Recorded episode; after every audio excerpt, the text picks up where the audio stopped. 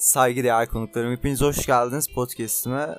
Birazcık uzun bir ara vermiş gibi bir şey oldu. 40 gündür podcast atmıyorum. Ben daha uzun olduğunu düşünmüştüm ama Mayıs'ın 12'sinde atmışım en son. Şu anda Temmuz'un ikisindeyiz. Güzel bir podcast ile karşınıza çıkmak çok isterdim. Lakin böyle bir şeyin tabii ki mümkün olamayacağını ben de biliyorum. Çünkü hava şu anda 35 derece Ankara'da güneşli bir havayla karşınızdayım. Bugün Üniversite sınavı evet podcast atmamamın en büyük sebeplerinden birisi olan üniversite sınavı. Ayrıyetten nasıl geçti onları konuşacağız. Sohbet muhabbet havasında bir şeyler anlat. Daha sonra da olaysız bir şekilde dağılırız diye düşünüyorum. İlk önce şu üniversite sınavı hakkında konuşayım. Neydi bu üniversite sınavı? Neden böyle bu kadar zor oldu? Son zamanların rekorunu kırdık. En çok giren sınav bu sınav oldu. En çok kişinin girdiği sınav bu sınav oldu. En çok giren de bu sınav o sınav bu sınav oldu. Konuşmayı bile unuttum çünkü uzun zamandır podcast kaydetmiyorum. Podcast ciddi anlamda normal günlük hayatımda konuşmama bayağı etkisi oluyor. Çünkü sürekli bir şeyler anlatıp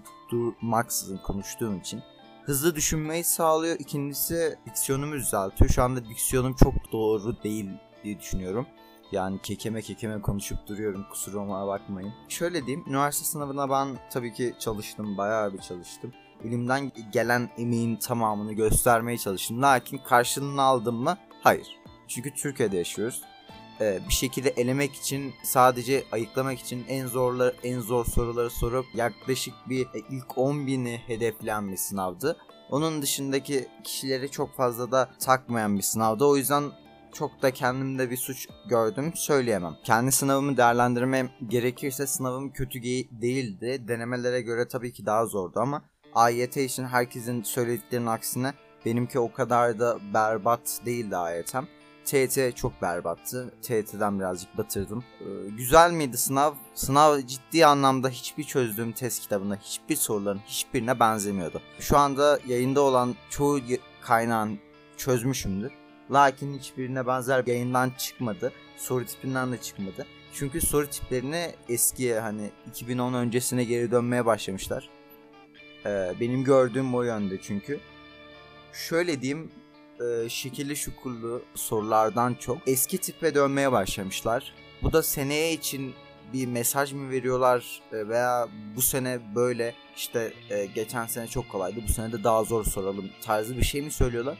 Ben anlayamadım. Bunun sebebini de çünkü sınava 2 milyon 600 bin kişi giriyor. Bu yüzden de anlayabiliyorum. Nasıl eleyecekler? Onların da e, haklı olduğu noktalar var. Ama bize öğrenciler için de cidden çok eleyici bir sınavdı ve elenenler arasında ben de varım diye bir, cidden konuşmayı unuttuğum bir kez oldu. Herkesten de kulakları adına özür diliyorum. Çünkü böyle konuşmayarak, e, boş boş bakarak e, zaman geçirmeye çalışıyorum. Çünkü sınavdan sonra ders çalışmadığım için böyle beynim artık ne yapsam ne etsem diye bir şeyler arıyor. İşte günde 20 kez plaklarıma bakıyorum.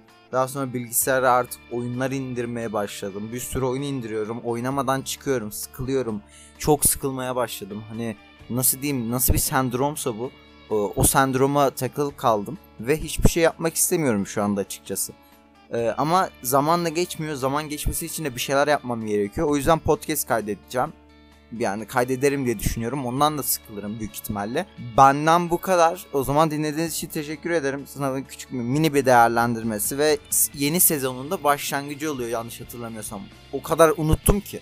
Neyse dinlediğiniz için teşekkür ederim efendim. Görüşmek üzere kendinize dikkat edin.